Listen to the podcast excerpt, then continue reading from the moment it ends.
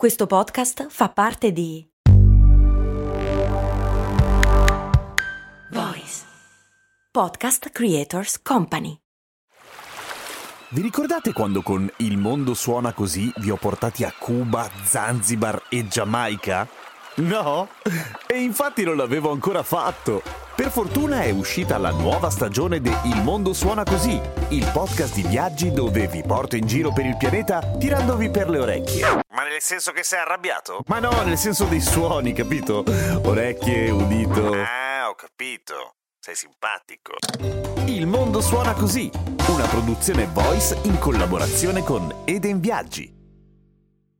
Perché quando facciamo la pipì il livello dell'acqua del water non si alza? chiede Carlo Gux.